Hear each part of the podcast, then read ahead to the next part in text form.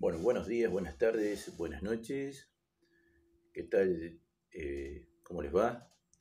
No sé a qué hora estarán accediendo al video. Bueno, en primer lugar les quiero pedir disculpas porque la idea era salir con el video el día de ayer, pero bueno, tuvimos algunos problemas eh, tecnológicos. De hecho, es la tercera vez que estamos grabando este video. Falló dos veces la grabación anterior, así que bueno, aquí vamos por tercera vez. Esperemos que la tercera sea la vencida y que ustedes hoy viernes puedan tener eh, el video disponible. Nuevamente las disculpas, la idea era que estuviera disponible el día de ayer, pero bueno, no, no pudo ser posible. Em, también les quiero agradecer a aquellos que se han acercado al foro, han contestado la consigna de la semana pasada, donde les pedíamos que, le pedía que eh, me comentaran alguna película o algún libro que tuviera que ver con la eh, tecnología, con las computadoras. Eh, obviamente no los conozco personalmente, pero eh, intuyo el perfil de mis alumnos por la, respuesta que tuve. La, todos los que contestaron me hablaron de películas y nadie lo hizo en relación a, a libros, así que bueno, es lo que estamos viviendo la mayoría de las de la gente hoy se maneja en forma visual. Le, me permito sugerirle lo mismo que hice a través del grupo de Telegram que tenemos y que los invito a, en la medida que puedan, a, acercarse. Eh, lectulandia.cc, ahí sí es un, un, sitio web donde tienen muchos libros, muchísima cantidad de libros disponibles. Eh, yo también a través del, grupo de Telegram les recomendaba la película eh, Juegos de Guerra, que es una película hecha en los 80 y tiene una ventaja para ustedes que les permite ver cómo era la computación de por aquel entonces, los que tuvimos la, oportunidad de vivirlo, vemos que la película es bastante realista en ese sentido, obviamente es una ficción, todo lo que plantea en la realidad no, muy difícil de que haya podido ser posible, pero bueno, está bueno para ver cómo eran las computadoras, cómo nos conectábamos, todas esas cosas son bastante reales. Me permito sugerirles nuevamente que accedan al grupo de Telegram por una cuestión de rapidez en la respuesta. Eh, yo al foro estoy accediendo cada dos o tres días y el Telegram lo tengo en el teléfono celular, con lo cual eh, en la medida que ustedes van haciendo algún tipo de pregunta, alguna inquietud, la podemos responder a través de ahí.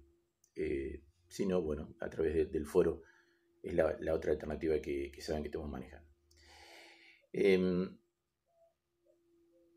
¿Con qué continuamos hoy? Hoy continuamos viendo que eh, vivimos una era de información y claramente hoy es así. En otro momento tal vez esto no nos hubiese costado un poco más explicarlo, pero en la situación que estamos viviendo hoy a nivel, a nivel mundial, eh, hace un rato escuchaba por la radio que hoy el 50% de la población está de alguna forma eh, pasando el tema de la cuarentena, estamos viendo un cambio en el eh, paradigma que hemos venido teniendo hasta hace un tiempo. No sabemos si va a ser eh, un cambio a largo plazo, será una cuestión del momento, pero claramente el mundo como conocíamos hasta hace un mes, dos meses, está, está, cambiando, está cambiando. Ni en la peor película de ciencia ficción que ustedes pueden buscar van a encontrar eh, esta situación de estar eh, confinado en nuestras casas durante dos semanas, tres semanas, cuatro semanas. Leí hace un rato que en España hablan de confinar hasta fin de mes, eh,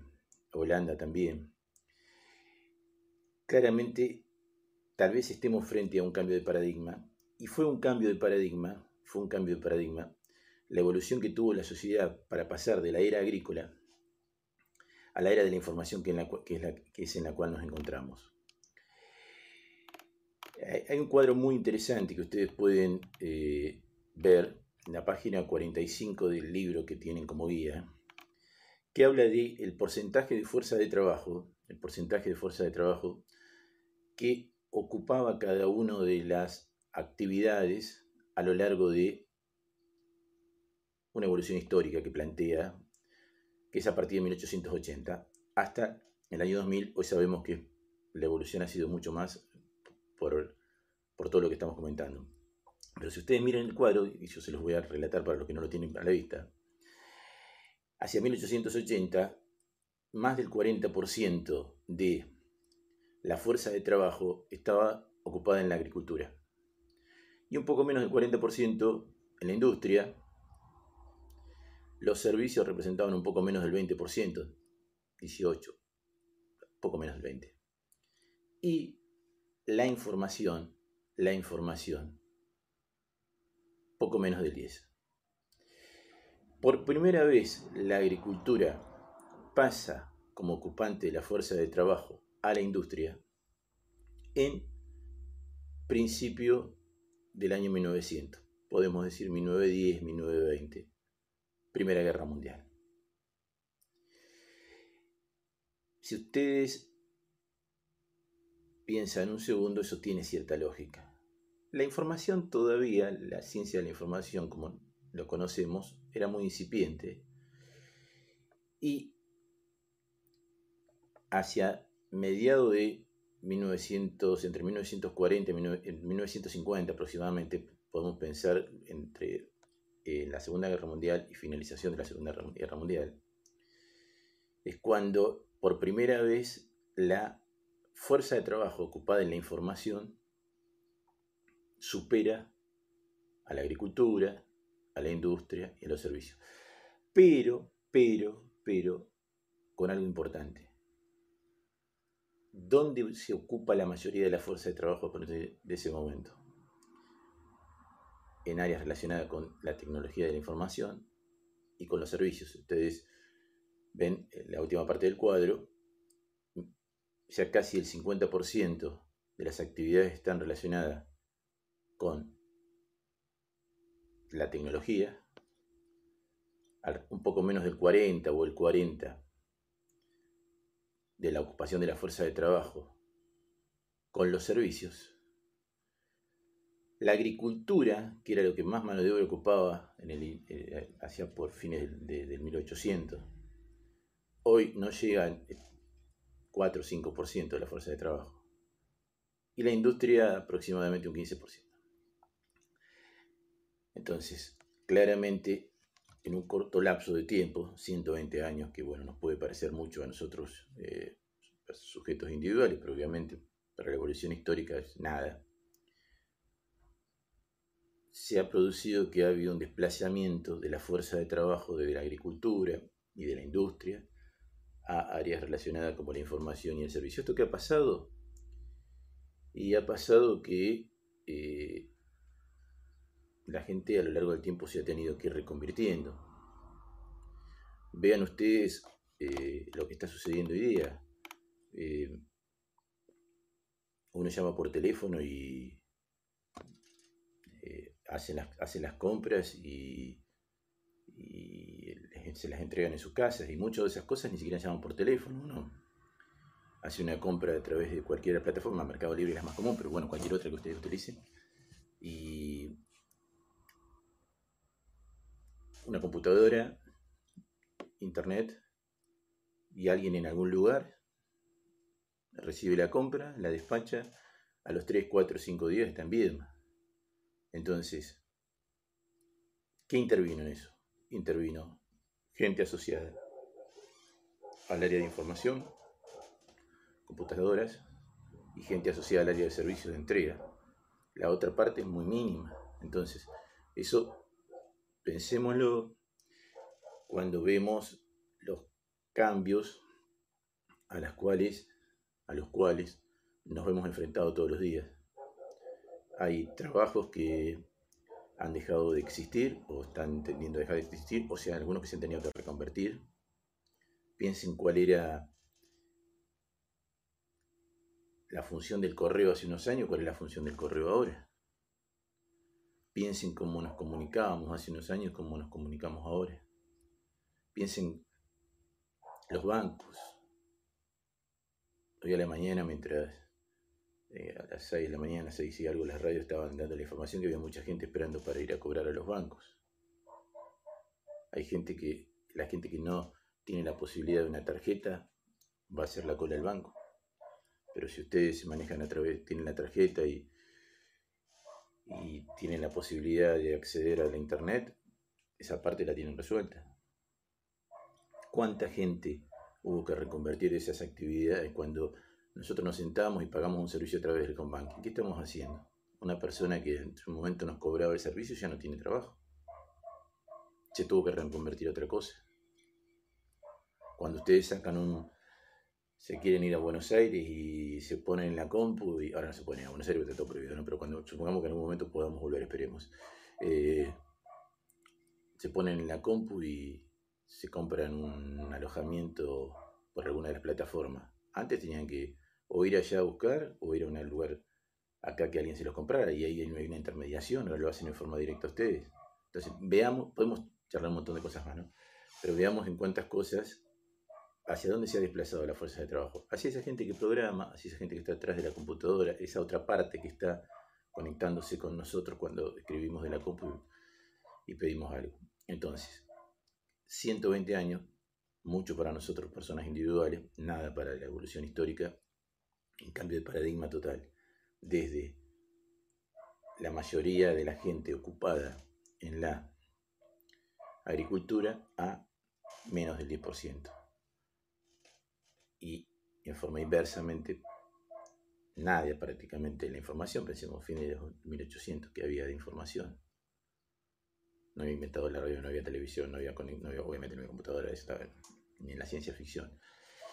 Eh, ¿Y cuánto hay hoy? Entonces, bueno, ese es el punto. Vivimos en la era de la información.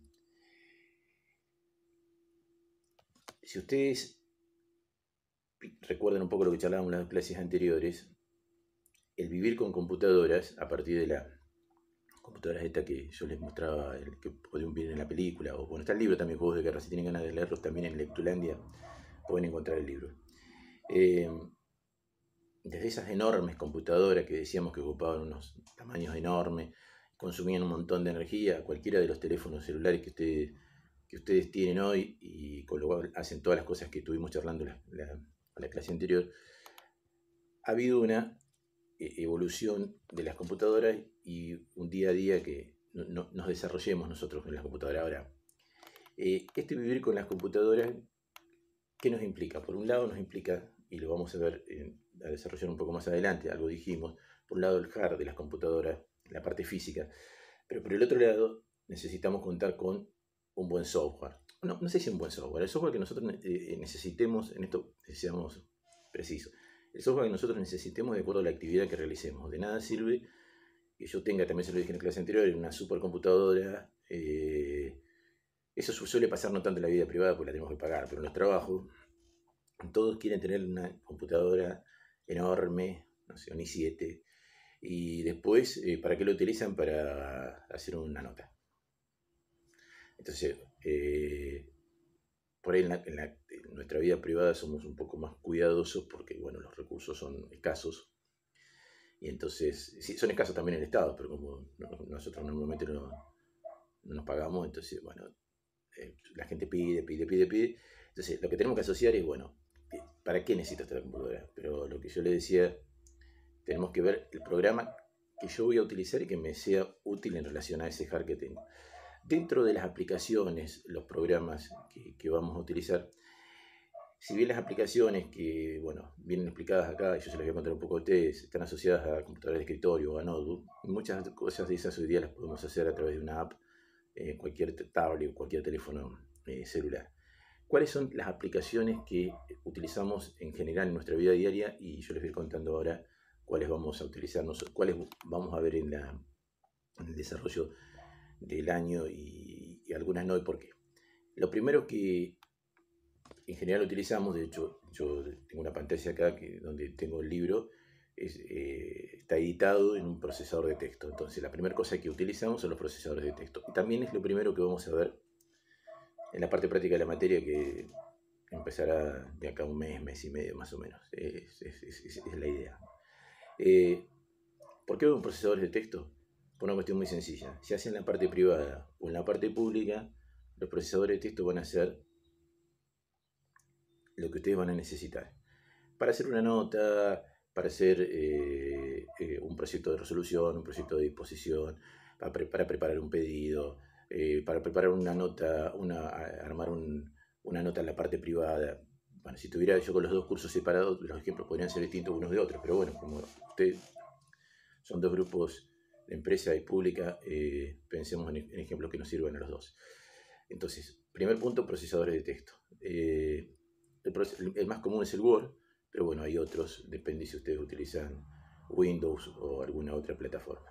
En la escuela vamos a ver, por suerte, de hace unos años tenemos Windows, antes tuvimos Ubuntu, en algún momento uno dice Ubuntu en inglés, fue una cosa digna de verse, sobre todo cuando llegábamos a Excel y las instrucciones estaban en inglés. bueno, la complejidad de Excel sumada a la complejidad del idioma inglés. Pero bueno, hoy por hoy tenemos Word eh, como procesador de, textos. Eh, y eso sí lo vamos a ver eh, en, el desarrollo de la materia. Hojas de cálculo, planillas de cálculo. ¿Qué vamos a ver? Vamos a verlo, sí lo vamos a ver. Vamos a ver Excel, que también forma parte de la, de la plataforma de Microsoft. Acá fue donde se nos complicó la cosa en los años anteriores porque teníamos Ubuntu y eh, estaba en inglés el que teníamos, así que bueno, las instrucciones había que darlas en inglés y se complicaba bastante. Eh, ¿Lo vamos a ver? Sí. Eh, ¿Por qué? Porque lo utilizamos para las dos, en las dos ah, actividades, en la parte pública o en la parte privada lo van a necesitar. Em, y vamos a ver algo que ustedes no lo tienen escrito en el libro, que es PowerPoint que son presentaciones. Eso en la parte, eh, lo vemos más que nada por una cuestión académica. En la parte, en la vida real, en la actividad que desarrolla en privado o pública, eh, tal vez en alguna presentación, de hecho ustedes ven alguna película, van a ver que hay presentaciones, generalmente las hacen ahí con, con, PowerPoint. Eh, pero bueno, no, no es algo que uno utilice todos los días, ¿no? realmente no, no es así. en la parte académica sí lo van a necesitar. para muchas materias, casi todas las materias, cuando pidan una presentación, ustedes no la van a hacer con una lámina y una papel afiche, que no me sale la palabra, como hacían antiguamente, que van a usar, van a utilizar PowerPoint. Así que, bueno, vamos a ver PowerPoint. Obviamente no le vamos a dar el mismo, eh, la misma importancia que le vamos a dar a, a, a Word y a Excel, pero vamos a desarrollarlo. Y con eso se nos acaba el año. La materia es anual y tenemos dos o tres meses, dos meses, dos meses y medio para la parte teórica, un par de meses para... Piensen que los cuatrimestres duran... Terminan en julio, bueno, terminaban en julio, ahora veremos, qué sé yo. Pero bueno, teóricamente terminaban en julio, retoman un mes después y terminan sobre fin de noviembre, con lo cual tenemos siete meses aproximadamente. Eh, alrededor de dos meses de teoría, dos meses y medio, eh, dos meses de Word, eh, dos meses de Excel y tres o cuatro clases de, PowerPoint y se nos, se nos acabó el año. Eso es lo que vamos a ver durante la materia en relación a las aplicaciones que, ustedes ven que tienen allí, que utilizamos todos los días el software.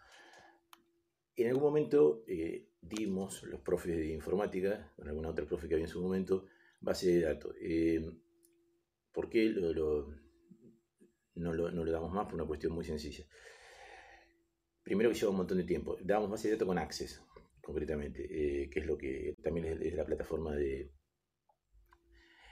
de, Microsoft y ustedes eh, también lo tienen allí como una de las cosas que, de, las aplicaciones que se utilizan todos los días, de los, de los programas que hacen que se corren en las computadoras. Sí se corren, sí es cierto. Ahora la realidad es que en la práctica ustedes no van a ser licenciados en informática ni técnicos en informática, para eso hay otra carrera ustedes van a ser eh, técnicos en gestión del Estado gestión de empresas. Y las bases de datos las arman en general los informáticos y nosotros lo que hacemos es corremos sobre, un, sobre esa base de datos que han armado un programa. Entonces, em, tuvimos algunas experiencias con esto y la realidad es que se dedicaba muchísimo tiempo y después cuando ustedes iban a trabajar, ¿qué era lo que les pedían? Básicamente Word y Excel y ustedes habían dedicado dos o tres meses, porque imagínense si yo les digo que Word se nos va, eh, son ocho prácticos Word, y ocho prácticos son dos meses más o menos, imagínense el tiempo que llevaba base de datos. Pero ¿qué nos pasaba? Nuestros alumnos iban y después no le pedían base de datos, les pedían que supieran muy bien Excel, que supieran Word. La base de datos era una base armada sobre la cual únicamente entraban a una caja negra, que no creo que llegue hoy, se me está haciendo larga la clase, pero lo vamos a ver en clases siguientes y entrábamos y nos conectábamos y la base de datos no la veíamos. Entonces habíamos perdido un montón de tiempo y así que eh, sepamos que existen bases de datos, si alguno por su actividad necesita Access o la que ustedes utilicen, hay más grandes, Access la, la de Windows, pero hay otras mucho más grandes, más potentes, que son las que utiliza la provincia, por ejemplo. Pero bueno. Otra, otra cuestión, otras aplicaciones, otros usos que se les puede dar a la computadora desde el punto de vista de los programas, son para hacer gráficos y fotografías digitales. Eh, en lo personal, fotografía hago algo como para bajar un poco los decibeles. Todavía no me conocen personalmente, pero yo suelo hablar así rápido y bueno, uno suele estar eh, con muchas cosas y entonces, eh, bueno, saca con el celu con la camarita eh, alguna foto y la verdad que la foto que ustedes ven, chicos, bueno, pueden usar los, editores de, de Instagram, pero bueno, en lo personal, esas fotos editadas por Instagram son todas iguales. Así que, bueno, Photoshop para editar. Eh, podríamos ponernos muy técnicos, decir, no, la, fotografía editada no es fotografía. Dígame si ustedes vieron alguna vez el mar tan lindo como lo ven en la foto. Dígame si las arenas son tan lindas como la ven en la foto. Díganme si los atardeceres tienen los colores que tienen en la foto. Nos guste o no nos guste, se utiliza. Bueno, entonces, para eso se utilizan editores. Bueno, Photoshop es el más común, pero también hay otros. Pueden crear eh, imágenes abstractas, animaciones, dibujos, lo que sea. Todo para eso vía la computadora o vía alguna app, que algunas lo pueden hacer. De hecho, eh, hay una suite de, Photoshop que está disponible, creo, en Google Play para descargar. Mucho más sencilla, obviamente, que la que tienen disponible en, en las computadoras, pero la pueden utilizar. Sonido digital, video, multimedia. Bueno, editar fotos. Yo eh, estoy grabando esto con un teléfono celular y después utilizo el KineMaster, que es una app para editar. Eh, pero bueno, ustedes pueden utilizar alguna. Hay suite para editar de escritorio. Eh, para grabar música, para lo que sea. También tienen la posibilidad. Eh, telecomunicaciones y redes, eso estuvimos hablando algo, de hecho, bueno, si no tuviéramos las redes no nos podríamos comunicar entre, entre ustedes y nosotros, pero también ustedes pueden tener una pequeña red local, de hecho, eh, cuando ustedes se conectan con el teléfono y, reproducen la música a través de, un parlante que tiene Bluetooth, ahí están utilizando una pequeña red, o cuando a través de Bluetooth ustedes transfieren eh, información de una computadora, eh, de una computadora, de un celular o de una tablet a otra, también están utilizando una pequeña red. Bueno, en app hay varias, eh, incluso aun cuando no haya conectividad, ustedes pueden entre los distintos teléfonos, también eso se ha aplicado a algunas películas, bueno, entre los distintos teléfonos poder crear una pequeña red y no necesitan tener conectividad si ustedes están en un lugar donde no hay conexión y no quieren hablar con la persona que está al lado, eh, para que los demás no lo oigan, si ustedes tuvieran en alguna de esas apps eh, que tiran señal, eh, bueno, de un teléfono a otro podrían estar conectándose. Y eso sería una pequeña red. como también cuando forma inalámbrica ustedes le disparan a la, a la impresora la orden para que imprima y no tienen que estar con el cable conectado a la impresora también. Pero bueno, en general pensamos redes como, como Internet o bueno, eventualmente como una intranet que puede haber en algunos lugares de trabajo. Bueno, la inteligencia artificial, bueno, el libro define la rama de la informática que explora el uso de la computadora en tareas que precisan de inteligencia, imaginación e intuición, es decir, operaciones restringidas hasta el momento de los humanos. A ver, eh, la inteligencia artificial básicamente es que eh, la computadora aprende de los errores y a partir de aprender de los errores eh, adquiere otros nuevos conocimientos sin que se le hayan enseñado previamente. Bueno, ustedes piensan que es ciencia ficción, sí, claramente Terminator, me fui a otra película viejita, bueno, pero ahora han hecho varias secuelas, eh, es, eh, ciencia ficción, tal vez, tal vez algunos dibujitos animados, los sónicos, me acuerdo, eh, también es ciencia, ciencia ficción. pero también la realidad es que y, ah, y, en Lectulandia les decía, no, no, les dije, pero está buenísimo si les interesa leer, Asimov, el padre de la ciencia ficción, habla muchísimo de inteligencia artificial. Muchos conocían Yo Robot porque se hizo una película, y El Hombre Bicentenario, que también es una película a partir de libros de Asimov. Pero hay, tiene muchísima, muchísima ciencia ficción y muchos apuntan a esto, la inteligencia artificial. Básicamente es eso, chicos. Más allá de la figura estereotipada, tipo un ser humano que se le suele dar a los robots, olvídense de eso, puede ser así o no. Eh, el de la guerra de las galaxias, si se acuerdan. Eh, puede ser así o no. Eh, pero lo importante es eso, que sea una computadora que aprenda de sus errores y a partir de eso no necesita que nadie la programe, sino que vaya creando inteligencia por sí misma. ¿Y para qué, otra, para qué otras cuestiones utilizamos las computadoras en todos los días? Para el entretenimiento. A ver, por ahí lo podríamos después escribir ahí en la caja de comentarios. Eh, comentarios, eh, sigo, sigo, las palabras de YouTube, eh, en la caja, de, en, el, en, el, foro. O también en los que están en el grupo de Telegram, también a través del grupo. Pero la realidad es que la mayoría de las personas, o una parte muy importante de la persona, no digamos la mayoría, mayoría es minoría, no, me interesa. Eh, una parte importante de las personas ya no utiliza para entretenerse lo que utilizaban hace un tiempo o lo que utilizábamos hace un tiempo. Em, yo en lo personal no tengo eh, DirecTV, no tengo, no, o sea, no, tengo cable, no tengo nada de eso. Tuve DirecTV por muchos años, un día me di cuenta que hacía, no sé, un mes, dos meses que prendía la, DirecTV únicamente para mirar una carrera de Fórmula 1, llamé a la... Eh, charlamos acá en casa, llamé a las chicas de DirecTV y me quería convencer de que cómo iba a dejar DirecTV si eh, con eso yo miraba películas, mira, cosa que era totalmente mentira, porque la verdad yo me conectaba una vez por 15 días, pero bueno, lo que no lograba entenderme era que yo para hacer todo eso ya no necesito DirecTV.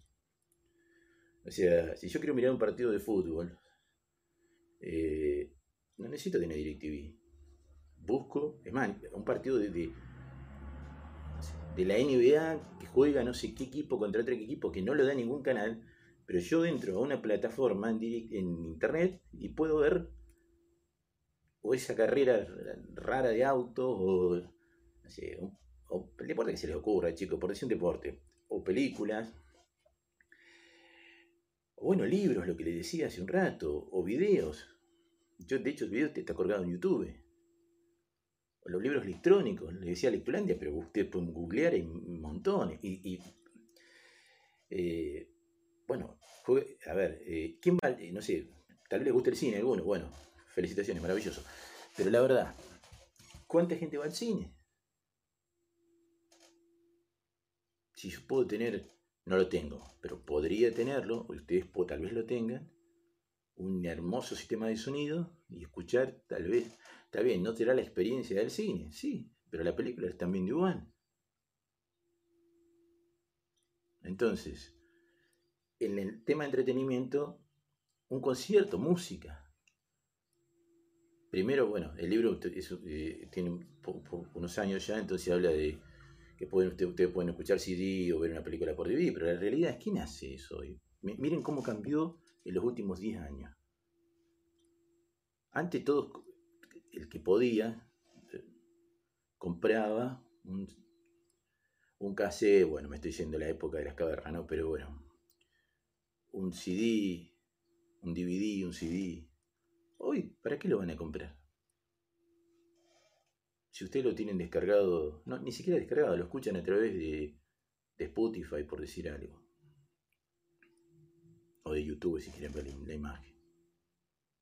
Entonces, toda esa cuestión del entretenimiento que antes lo teníamos en la televisión, teníamos que poner el reproductor de música, ir al cine, a ver a qué hora estaba la...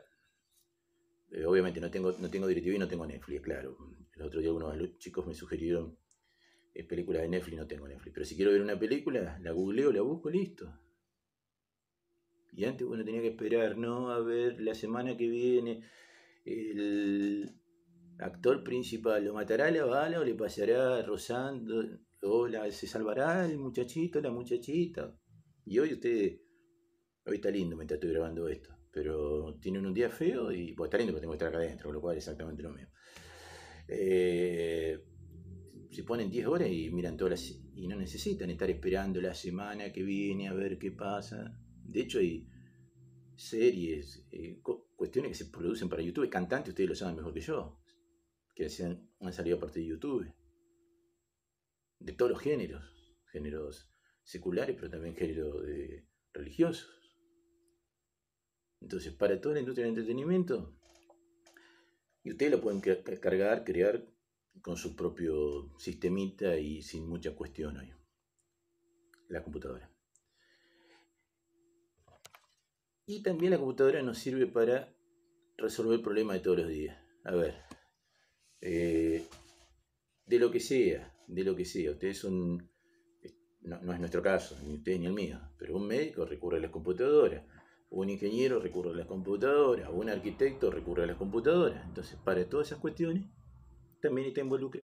Ahora, todo muy lindo con todo esto que yo les estoy contando. Ahora, ¿qué, problemas nos puede ocasionar a nosotros eh, esto que la computadora esté tan involucrada en nuestra vida? Bueno, algunos problemas que nos puede ocasionar son, en primer lugar, esta amenaza que tenemos hacia la privacidad por parte de las computadoras. Eh, si ustedes compran un vuelo o hacen una, llamada o googlean algo, siempre ustedes van eh, dejando eh, información. Cada vez que ustedes buscan algo, compran algo, están dejando rastros de información. Y alguien puede utilizar esa información. No sé si se pusieron a, pensarlo en un segundo, pero fíjense que ustedes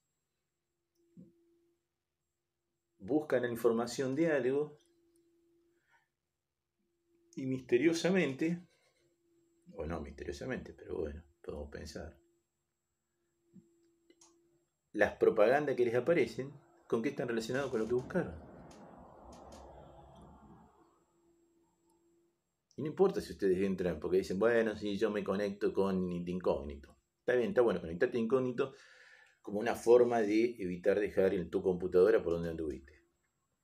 Está bien, en los trabajos se recomienda hacer eso, porque si no queda todo el time, todo el rastro ahí, pero ojo que, que la dirección IP no está de incógnito.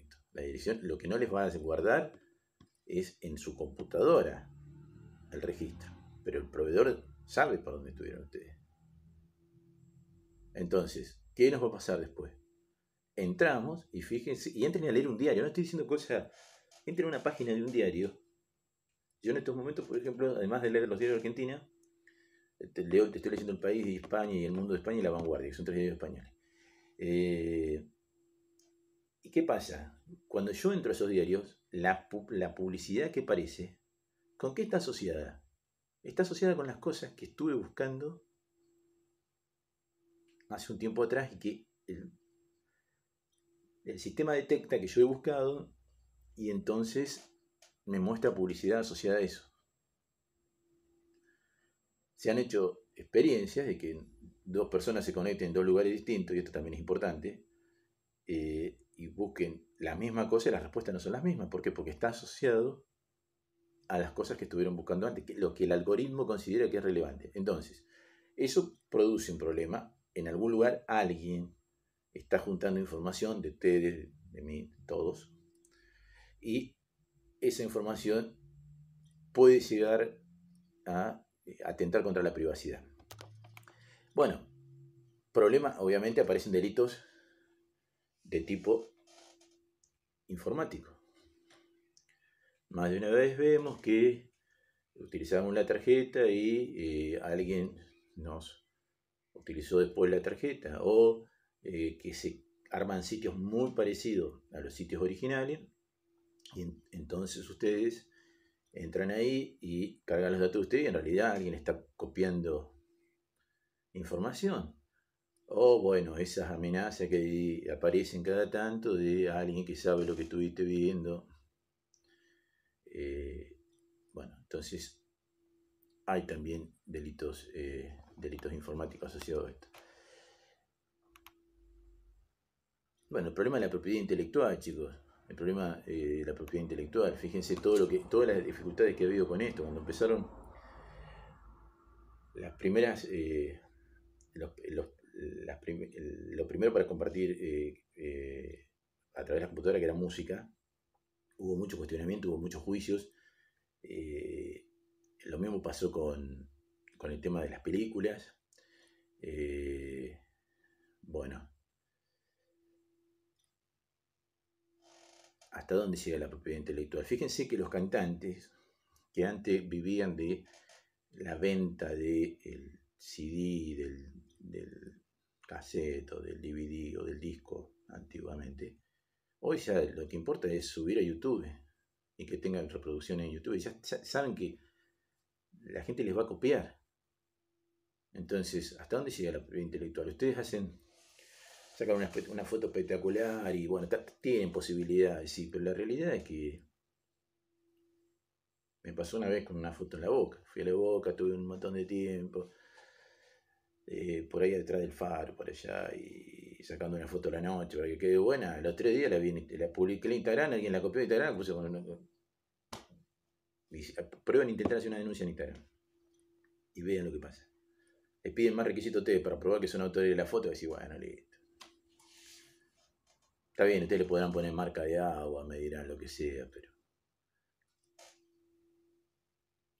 Los papers que, circulan, los PDF que circulan, ustedes arman, escriben algo y eso después eh, se traduce y si no, eh, ya lo vamos a ver, de hecho, en esta materia de los que rinden libre, acuérdense que tienen que hacer un trabajito de investigación y si hacen trabajo de investigación tienen que citar. Pero si ustedes no citan y se atribuyen la cosa como de ustedes, sí, ustedes están haciendo un plagio, sí, bueno, pero si no lo tienen que probarlo. Entonces, ahí tenemos el tema de la propiedad intelectual. ¿De quién es la propiedad intelectual? Eh, pueden ser que los sistemas informáticos fallen. Imagínense hoy, con esta situación que estamos viviendo, que eh, un día no haya internet. nos desconectamos del mundo. Las radios que se conectan con Buenos Aires no se pueden conectar. Ustedes no pueden acceder al material este, que sería lo menos importante seguramente, pero bueno, eh, no podríamos, eh, todo lo que yo dije hace un ratito de conectarnos a través de la compu para ver lo que está pasando, desaparecido. El trabajo, chicos, la mañana, van ustedes, digo la mañana porque yo trabajo de mañana, en la actividad pública, no, pero en el horario que trabaje se conectan a una computadora, no les anda el, el servidor ese día. Directamente día perdido. Yo trabajo en el Estado, les dije. Nos conectamos por fibra óptica desde el lugar de trabajo al, sistema de la provincia. Si la fibra óptica por algún motivo eh, al TEC no está dando conexión ese día, listo. En el día a día mis amigos de Agilnet, que un día se le ocurre que anda más lento. Y después otros problemas. El trabajo se tiende a ser automatizado, chicos, se tiende a deshumanizar.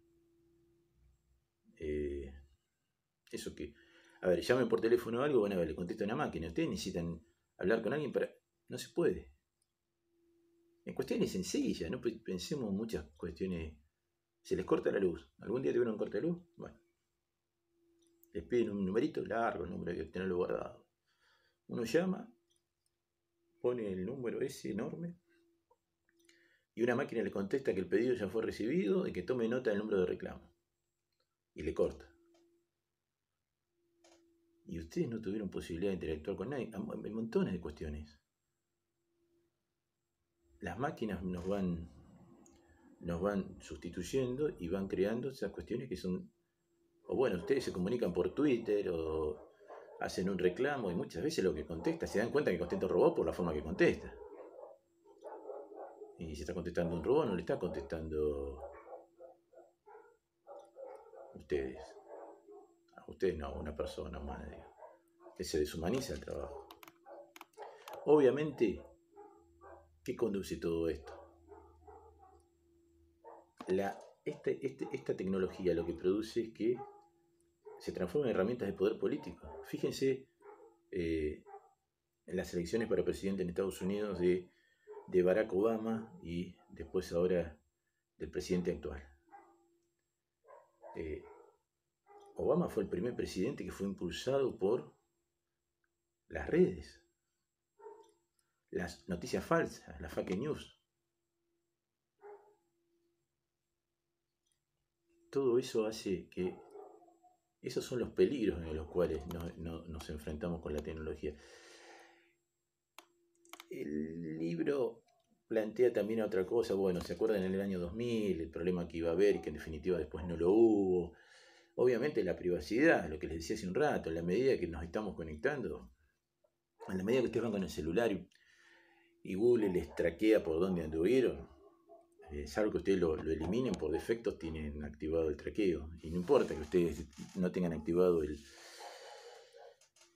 Eh, la opción de satélite, de satélite eh, GPS, eso es lo que no me salía, el GPS. Igual le traquea. Entonces ustedes pueden ver un día determinado donde estuvieron. Si lo pueden ver ustedes, búsquenlo. También lo puede ver alguien más.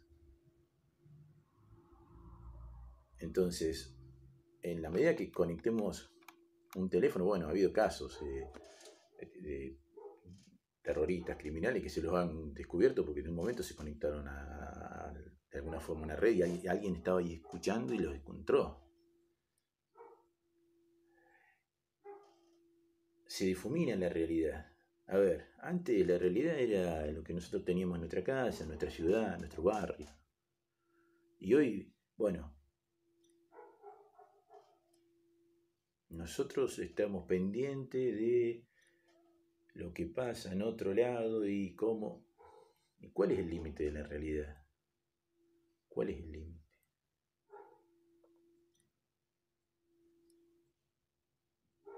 Entonces, no pensemos en realidad virtual y con eso puesto en los ojos, como también alguna otra película, y que ustedes piensan que fueron a no sé dónde y en realidad no fueron. No, pensemos en la difuminación de la realidad en el día a día. Facebook dice que tengo amigos. ¿Tengo amigos? Hagan alguna vez una prueba. Yo ya la hice una vez hace un tiempo. Cuando tengan un problema, escríbanlo. Un problema, no estoy hablando de pavada. Porque eh, yo ya les decía en un video anterior, hoy estamos en la época del postureo, de me produzco para... Bueno, y fíjense lo que va a pasar